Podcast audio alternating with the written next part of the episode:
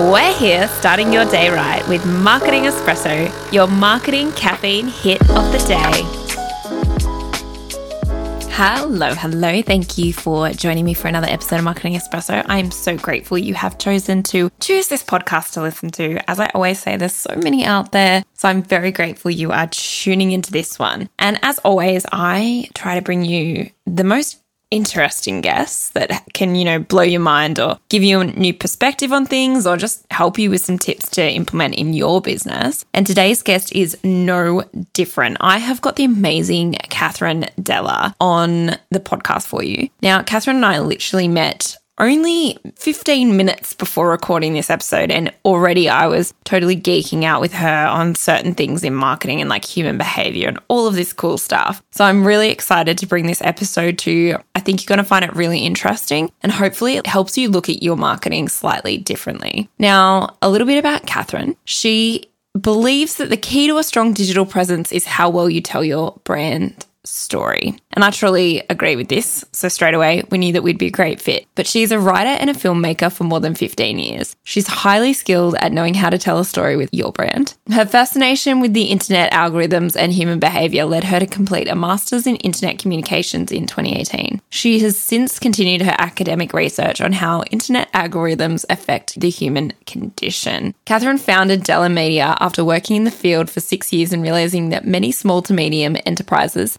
simply did not have access to modern digital marketing techniques. Dellar Media is designed to fill that gap. She built the company to offer an outsourcing service that gives clients access to complete marketing team that is laser focused on your digital presence for lead generation. Kathryn and her team deliver exceptional service to clients using the latest technology and data solutions that give you the competitive edge you are looking for. I'm so excited to jump into this episode. As you might have guessed, it's all about data. So I hope that you love it and I look forward to hearing your feedback and get in touch if you love Kathryn. All her details are in the show notes. So enjoy the episode.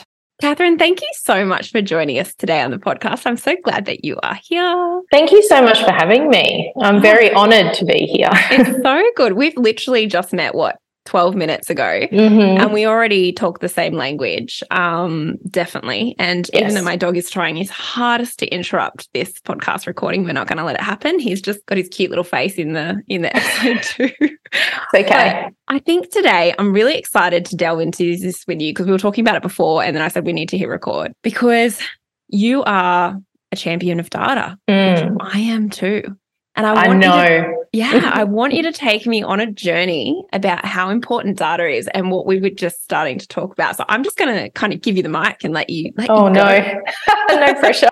no pressure. No pressure. It's just a conversation. You know how it is. Yes, yes, uh, yeah. So I was just sort of saying one of the things that is really interesting with data, and as the world progresses, it becomes more and more prevalent that data has to be a really major part of the conversation. And this includes in marketing because uh, marketing shouldn't get left behind. So every other business is taking on data and understanding their data. But in the marketing industry, we have to be ahead of the curve. So I also think the interesting thing there with that is mm. it's also that the more that as marketers we use data, the more advantage it is for us anyway, right? Anyway, yes. I'll let you continue. I, I butt it in. I do that a bit. No, no, no, no, no, please. So yeah, so what I think is important also to remember is the data that we we don't own our data. We have to remember that. And so Facebook and Instagram, for example, will only let us see the data that they want us to see. And this is so obvious when a business takes on a new technology. So Instagram launches Reels and they want all these businesses to do Reels, all these accounts to do Reels, right? Because at the end of the day, they want people to spend money. That's what mm. they want. They want eyes and money. So they launch this new technology and all these businesses go, oh gosh, I've got to do it. And all these, you know, influencers, whatnot. And they do the reels and then they see a big jump straight away in their numbers. And they're like, oh, wow, this is working. This is great. Yes, because Instagram wants you to see that data, because mm. Instagram wants you to try again and try again. And then very quickly, that data shows them, oh, there's a drop. And so then they start doing more reels and more reels and trying to come up with all these new ways. And then they're looking at other people's reels. So what are they now doing? Their eyes are on Instagram. Mm. They have got the attention of the commodity The commodity is the attention of the user. So that is how Instagram makes us think that it is valuable and uses its data to show us that it's valuable because we're enticed to try. Because when we see those big jumps, it kicks off a little uh, chemical in our brain. And that chemical makes us try again because if we never receive that number of jumps again, we will constantly try to get that kick mm. in our brain, that endorphin. It's like, yeah. Same as a pokie machine, right? Exactly, hundred percent, exactly yeah. the same. Well, I know I don't really do this often, but what I think is really important for the listeners to hear is a little bit about why you know so much about the, I guess, psychology behind this buying behavior. Because I think this is a really cool thing in your journey, and I totally geek out on this.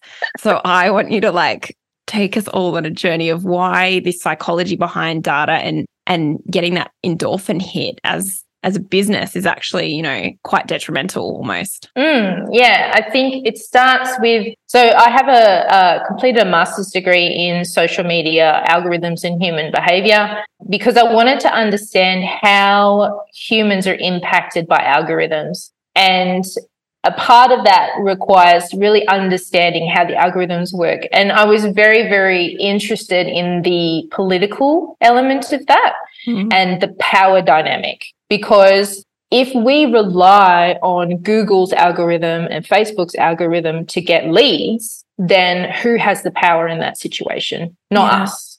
Yeah. And so that was something I was really interested in. You know, how do these businesses operate? What do they do with our information? That kind of thing. So I spent a lot of time studying that, but also I pair that with how humans react and what makes us decide to stay on a social media platform because that's the commodity to the business, to the to Facebook and and Google. Yeah, fascinating. And I think I think d- data plays such an important part of that because knowing the psychology behind why people are interacting with us or why we're behaving that way or why we feel we have to keep up with competition that's doing XYZ, hmm. which is a whole other thing.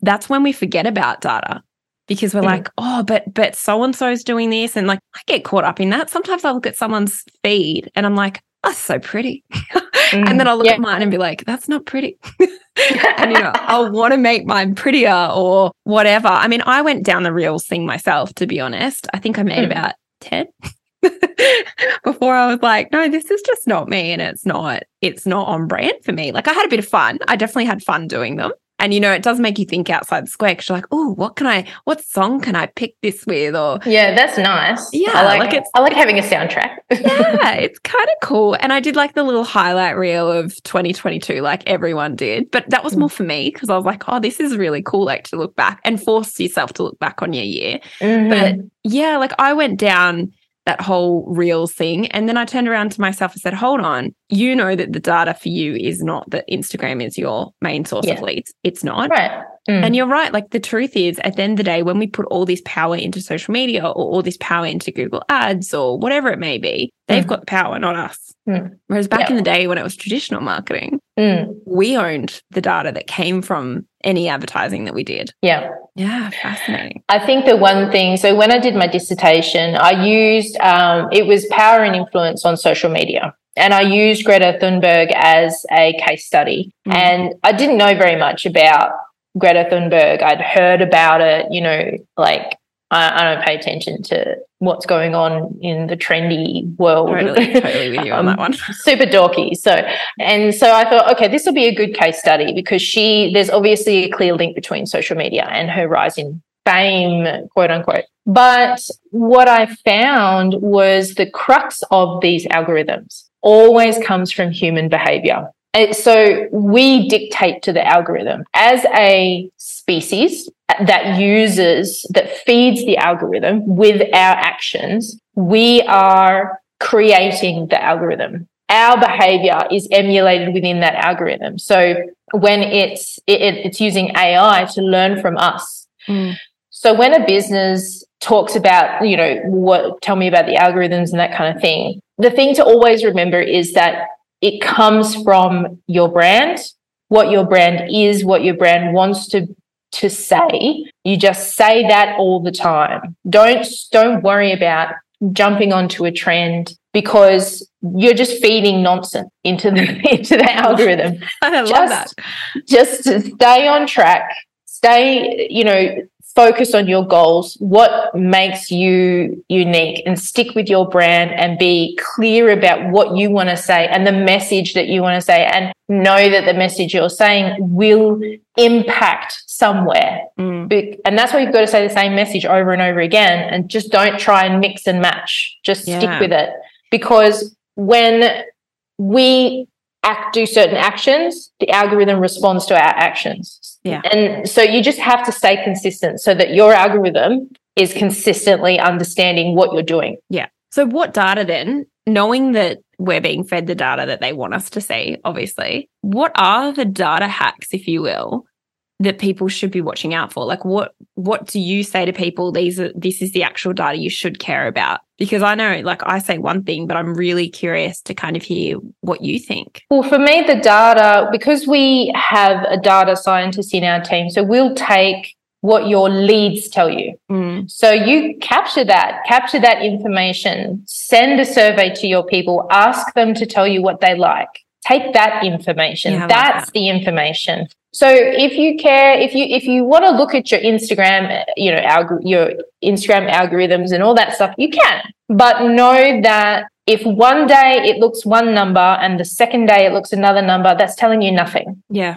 it, what matters is you have you give yourself a goal and you set a time limit so this is my goal i've got three months make it realistic three month goal look at your data from day one and day 90 Yeah, because uh, interestingly, I at the end of last year I heard people getting caught up in this. You need to be looking at your LinkedIn data or your Insta data every week, and I was like, "Whoa, that's a lot," and you're going to feel really sad all the time.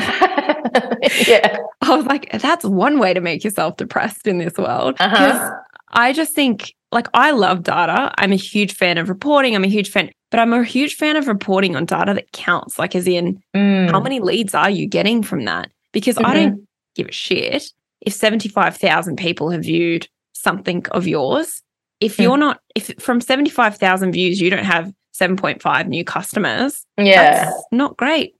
Yeah yeah And your your message wasn't actually resonating and it didn't get you sales. And at the end of the day, as much as I'm a huge fan of delivering messages about education, entertainment, I love all that stuff. I think that that's Mhm. what social media was created for. yeah At the end of the day, as a business or as a person in business or as a business leader, you, of course, you want things that you're putting out there to convert. Mm. That's why you're doing this stuff. You're not paying marketing specialist or spending all of this time because time, your time is money. You're not Mm. doing all of this stuff but no conversion. yeah I don't know. That's sort of what I say to people because you're right. We do get caught up algorithm chasing. And yeah please don't st- stare at your data weekly. That's very sad. No, don't. And and also again, remember that the data that you're given is what that business wants you to see. Yeah. You know, they want you to think, oh, I should run a boost ad. Of course they do. Boost ad's like a chocolate at the next to the counter at the shopping center. That's about as useful as it is. It's Mm. just giving you calories and giving someone else your money. Yeah, yeah. You know, like, oh, that might have been a bit controversial actually. we like controversial on this one. We like saying it as it is. That's what I'm Yeah. all about. Because I think there's a lot of social media marketers out there that obviously truly push the power of social media. And I'm not saying social media doesn't have power, it does. A lot of people have made a lot of money on there, yeah. but they've done it being like every account that you look at that's killing it and converting it, they're being consistent with their message, like you said. Yes. Yeah. They're not Yeah. they're not swaying from that. Like personally, I've come up with a strategy this year. I'm fully going for it because I truly believe in it. Love that. We'll see how it goes. I'll let you know.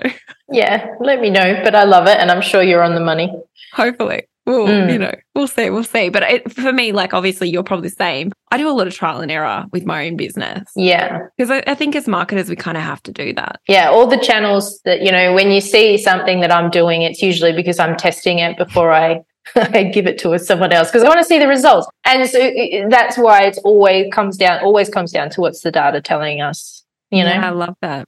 I think Mm. that's really helpful. If there was one more thing that you could leave everyone with about data, what would it be? it would be to make sure that you understand your actual leads are your true data. Yeah. They have the information you need. They're the ones you need to ask. How did they find you? What did they think about you? What do they want from you next? Yeah. Love that. And I loved I loved your point about surveying your people. Mm-hmm. Because I often say that as well, just to go back to that, because I just thought of that. I'm like, that was genius because I also find like, you know, I'll be talking to potential clients, clients, and they'll be like, but what do I, what do I say? How do I be different? And I'm like, everything you need to know about your messaging, about who you are, you already know all of that stuff. Mhm. Your clients are already telling you what it Yeah. is they need to hear more of. Mhm. So pay attention to those conversations you're having. Yeah, absolutely. It's, I think it was in one of your other podcasts, I was one of your other episodes where you were, were talking about getting industry feedback. But it was, you know, when you get, when you hire someone to, to do all the industry research for you and Yeah. do the audience analysis and all that kind of stuff, stuff. That's in your own people. Ask them. Mm. Yeah. Is, is it three? Ask those three. Is it 300? Ask 300 people Yeah. and take the information. Because if you've got those clients, you probably already, and you like your clients, which is Mm. another important thing, right? Yes. Then you're going to want to know how to re-attract the same people, but, you know, cloned a little bit differently. Mm-hmm. I love that. Well, Kathryn, that's been so helpful. Thank you so much for coming on and sharing that genius with us. I love having someone that has a really cool degree on the uh, on the show. It is very very cool, and I'm totally going to geek out. And you're never gonna. I'm going to keep pestering you now. Okay. Well, I'm sure you'll be back on the show. Thank you so much for having me back. I really appreciate it.